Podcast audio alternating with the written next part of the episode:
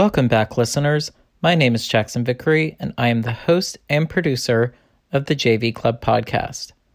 On this episode, I spoke to makeup department head Sarah Rubano and hair department head Michael White about their work on the holdovers.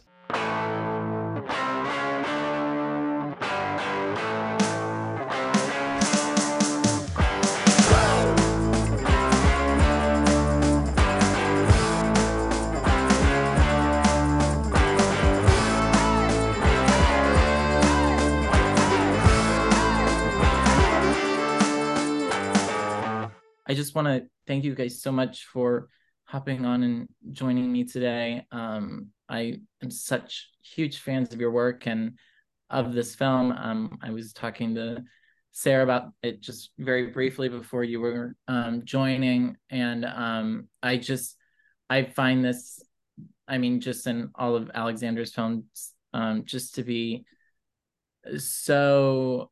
Uh, I mean, just the portrayal of of humans and of the human connection and of human life just to be so beautiful and so needed right now in this particular time as i mean things are so divided and um, so divisive.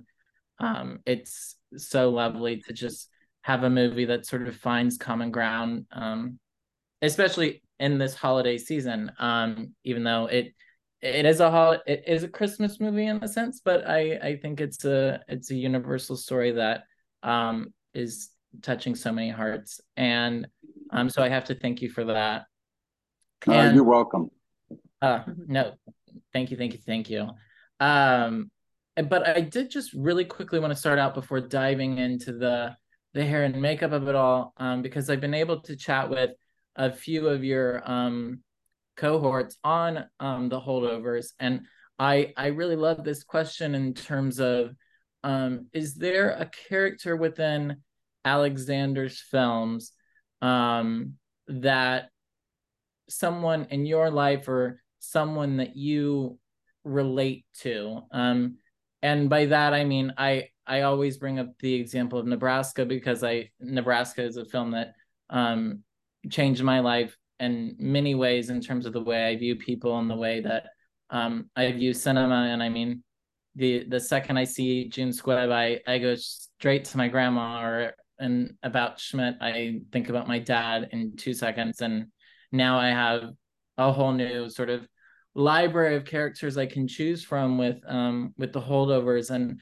I'm just curious if for you two there's anyone in particular in your life that um has been um sort of mirrored when you um look at Alexander's films. Uh, go ahead, Sarah. You first. Okay. Um, well, yeah, you know, his, all of his characters are very, very relatable, um, as you said, Jackson. Um, and so I think that's what connects us with Alexander's films because you can relate to all the characters to some degree. They remind you of a relative, a parent, a sister, a brother, a cousin. Um, on the holdovers, the character that I connected with the most, I feel, would be Miss Crane. Um, you know, she's a little bit awkward, she's a little bit kooky, you know, she's um, uh, somebody who would match her lipstick to her nail polish, to her, you know, toenail polish, to the um, the uh, you know um, detail on her Christmas dress. So I connect with that. Um, in a way that my mother was an Avon lady. And um, and so we always had those little lipsticks around the house and we were always trying to mix mix and match. And um, I think that's why I've ended up being a makeup artist in the end. But um, but yeah the miss the Miss Crane is um, she's a sweet endearing lovable kooky character colorful character. And so yeah she really it was fun to develop her her character. And um, and to work with the actress and yeah it was it was a lovely uh, connect that that character in particular for me. I love that. Okay and um as you were speaking uh jackson uh that there's a lot of uh catalog under alexander payne. Uh a lot of work about like when you mentioned about schmidt one of my favorite movies. Um I kind of, uh, you know, one of the things that Sarah and I got to share was on Wednesday, he would take us uh, to the cinema and he would uh, invite a group of us and he would put a movie on. And Sarah, what was the one that we saw? That last one we saw. Do you remember? The landlord. It was the, the landlord. landlord.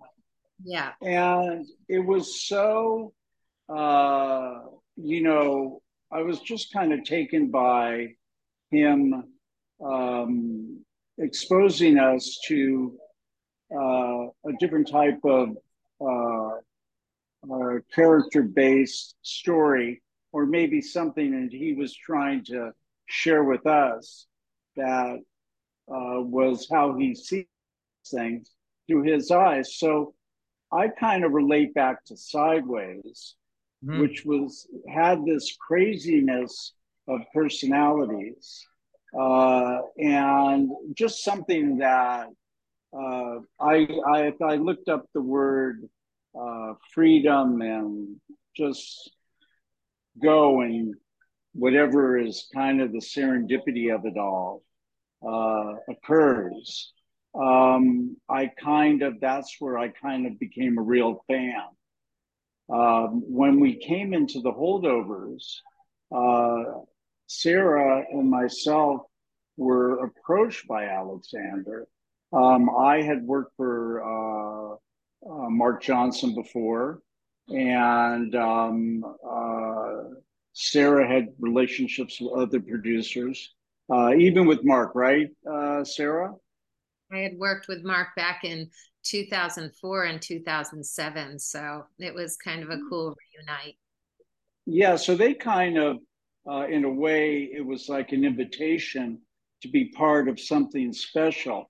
Um, I suddenly realized that I was not yet uh, up to speed on really what was going on. We were uh, Alexander had a way of explaining his vision and his characters, but I was kind of overwhelmed that I had someone of his uh, uh, vision or of his uh, history, his legacy of what will be, that um, I kind of related to uh, Dominic.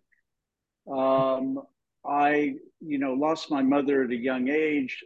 I didn't go to boarding school, but I was the one who was kind of, my dad was off doing what he had to do in life. Uh, and I'd be the one kind of, you know, there. Uh, I was the orphan one that went to the orphan Thanksgiving. I was the orphan Christmas dinner. I was the one who got invited, who was the orphan, as we called it. And um, I found that uh, Dominic, as the movie goes on, you see this personality uh, un, un, uh, unpeel itself like an onion, and you start to see the core of who he is. Uh, and kind of in my life, I had that way of uh, someone kind of being the uh, inspiration to be or speak of the type of person Was evolving into or and I found that with Paul and Da'Vine and Dominic that uh, I've been there somewhere in my life. It was a very, uh, you know, deja vu or uh, reflecting back on uh, times when I was, you know, the one that was the only one there. And it might have been, you know, someone that uh, family I was with, which he was like, it was a family till all the kids left. So I related to that. I mean, it was very much so. That that's such a beautiful story. Um, you and Sarah. I mean, you guys have, I mean, absolutely beautiful. Um, but I, I I'm also very curious to know what did you want the hair and makeup to tell in this story? Well, um, I'm going to lead into uh, Sarah and I had immediate uh, synchronicity. Uh, we uh, both respect each other in our careers, and we never worked together before, but we've been on the highway where you wave as they go in the other direction. But I I was very excited to be with someone who really had was visionary in her own uh, uh, uh, way that she brought a character to life. And I've always, I, uh, my father was a hairdresser, my uncle. Uh, I kind of grew up around it, and I've always looked at the hairdresser frames the picture, and the makeup artist paints the picture.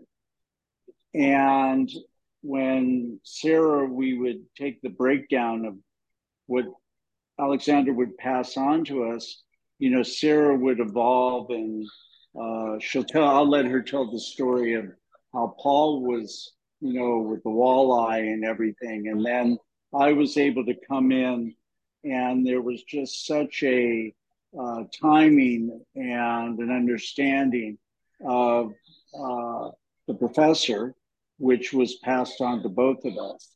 So we really worked in uh, this sync of, you know, creating the picture and then framing it. Hmm. And Sarah, uh, it's a great story that Sarah shares about uh, Paul, which she can take, which is an example of how we kind of uh, uh created what was uh, Alexander's vision. So I pass it to you, Sarah. Hey, I got it. um, you know, as Michael said, you know, we had never worked together before, but we we like you know we fell right into a wonderful harmony and we were just bouncing back and forth and we just found a really nice synchronicity um, and an effortless creative flow really which is what we want you know within a, a, small department where we have a lot to achieve. And so you know alexander wanted us to bring something authentic that would transport the audience. You know that's what he wanted to do in the overall um, framework of this um, of this aesthetic um, and we were to support that but he didn't want any of it to be um, distracting. So it had to be effortless and it had to look as though it just super authentic, which is a challenge because to achieve that, is a bit of effort you know? So you have to with effort create something effortless. And so we walked that very fine line michael and i. And um, you know we did everything watched old old eight eight millimeter footage of of deerfield academy. We went through yearbooks. We um, we just created all these mood boards to just create the correct color palettes textures styles and and you know we just wanted to visually support what alexander was doing in his storytelling. And um and so uh, you know we're both proud. We feel like you know after seeing the film we feel as though you know nothing is distracting everything is there to support which is what he wanted that was the brief that he gave us um, and then, of course, to work with the wonderful Paul Giamatti. And, um, you know, he's got his funny, wall eyed, um, uh, uh, you know, little side storyline there. And so, you know, Alexander wanted to keep the audience guessing as to which is his good eye. And so we actually had two scleral contact lenses made. And depending on where the, the, the, camera shot and where the camera was set up, it, the, the, the wonky eye would change from left to right. You know, we'd hear Alexander say, left eye this time, or right eye this time. And so Zach, our wonderful and skillful lens technician, would be on standby. Is it going to be left or is it going to be the right eye? And so he would pop it in accordingly. And it just keeps the get audience guessing and also the characters in the story as to which eye is his good eye. But yeah, just working with Paul was amazing. You know, Michael had worked with Paul previously. Um, so they had an established uh, relationship um, and a dear friend of mine had worked with Paul quite a bit. Um, uh, Bill Corso, a dear friend of ours. and um, and so that was really cool. Um, because so that it just felt very familiar and easy and organic. And Paul is so easygoing and he's so respectful and he's funny as heck, kept us laughing. Um, every day he would come in and I had this tiny little mustache comb. It was called the Zeus. I got it from, I got it on Amazon. And um, he would come in, I'd have it set like initially it was just set to the side but over the course of shooting i would i ended up finding a special little pillow to put it on like it was his uh his you know wand or something so he'd come in he'd sit down pick up the zeus and and comb comb comb comb comb comb comb you know he'd just get his eyebrows he'd get his mustache and that was the first thing he would do in the chair. And it was actually, I think, quite a therapeutic little ritual he would do. And in the end, um, the Zeus made it into the film. as, in the as, yeah. Yeah, as Paul's getting ready for the, you know, um, Professor Hunham's getting ready for the Christmas party, you see him brushing, I think, his mustache.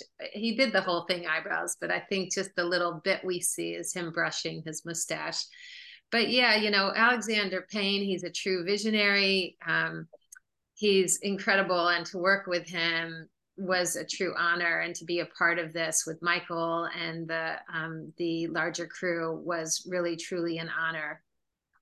And we had a very uh, uh, talented department. Uh, we had, uh, we talk about the word harmony. Uh, when you have actors that want to come in and stay in the trailer until they have to go to set because they're able to transition into their character and they feel it's a good place. It is very complimentary to Sarah and I as department heads. And we had the people that were the right fit. And we were a small crew. We were a crew of six, uh, yeah. three makeup, three hair, plus our lens tech and it was like uh, like a choir. It, we, you know, we all you know sang at the same uh, harmony, and uh, we had the rhythm, and um, it was fun. And the one thing that uh, uh, Jackson that uh, is a lost art is the way the directors used to make movies like Alfred Hitchcock and the you know uh, we can go on with people's names, but uh, Alexander was part of that. You know, when they were there sitting in two seats talking, Alec, you know, in the scene, Alexander would be off camera, like behind them, and uh, I've worked with directors uh, like Barry Levinson who would do this uh, years ago.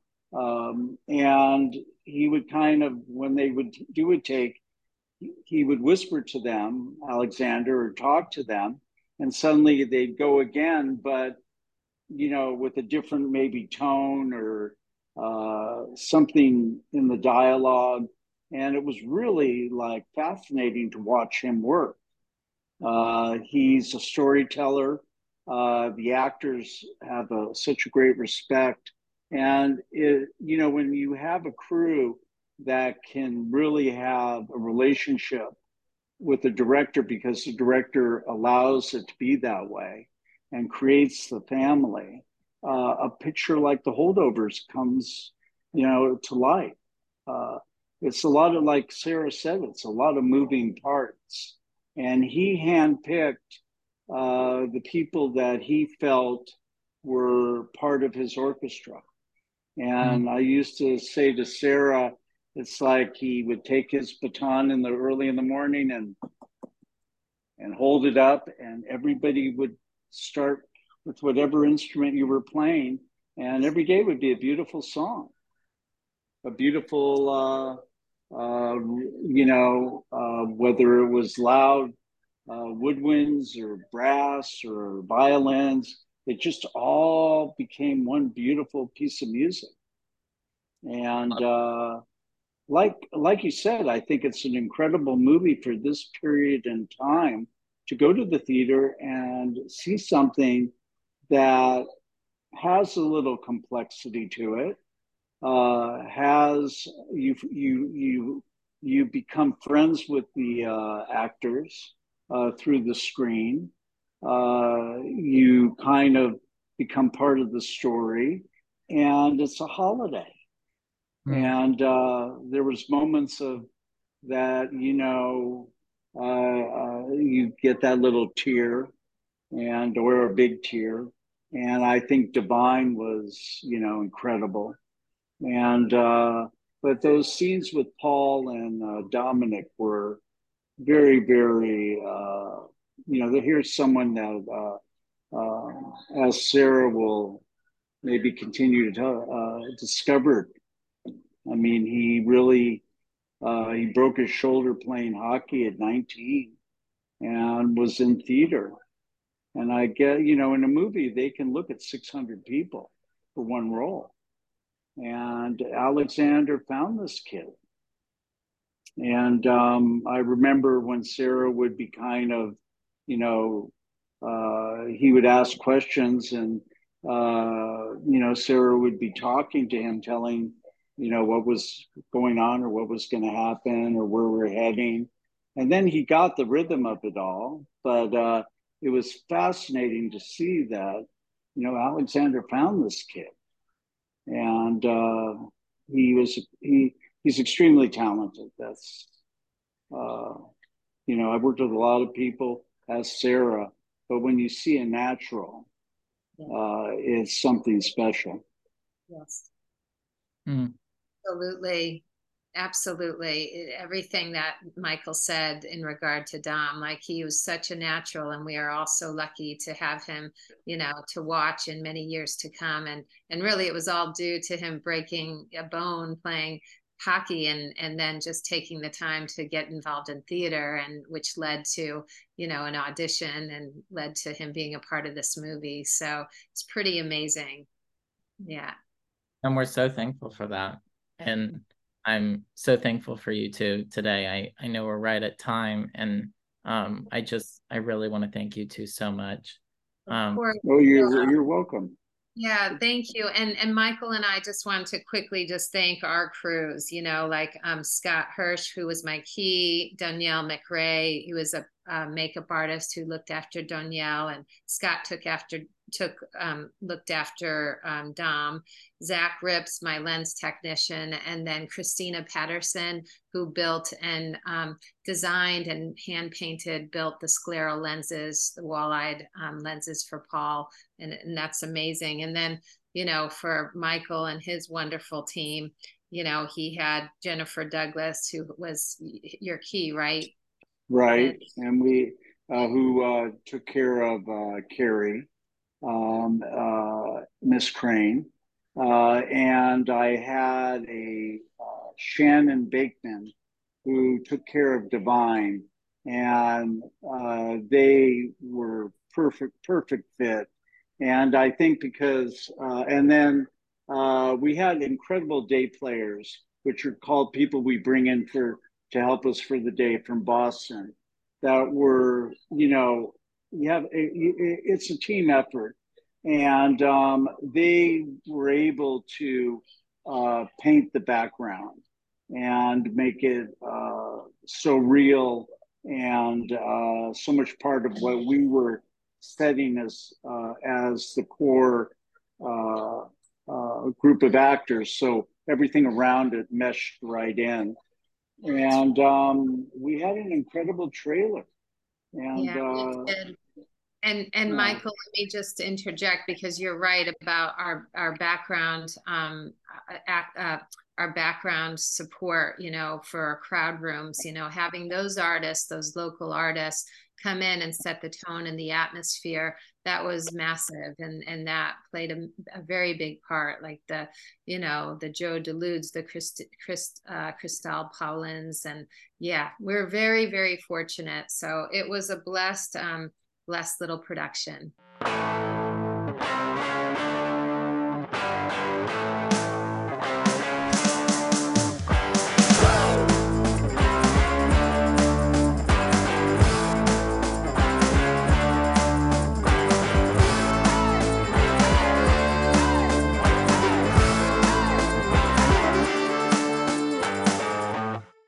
Thank you for tuning in to this episode. This podcast was hosted and produced by yours truly, Jackson Vickery.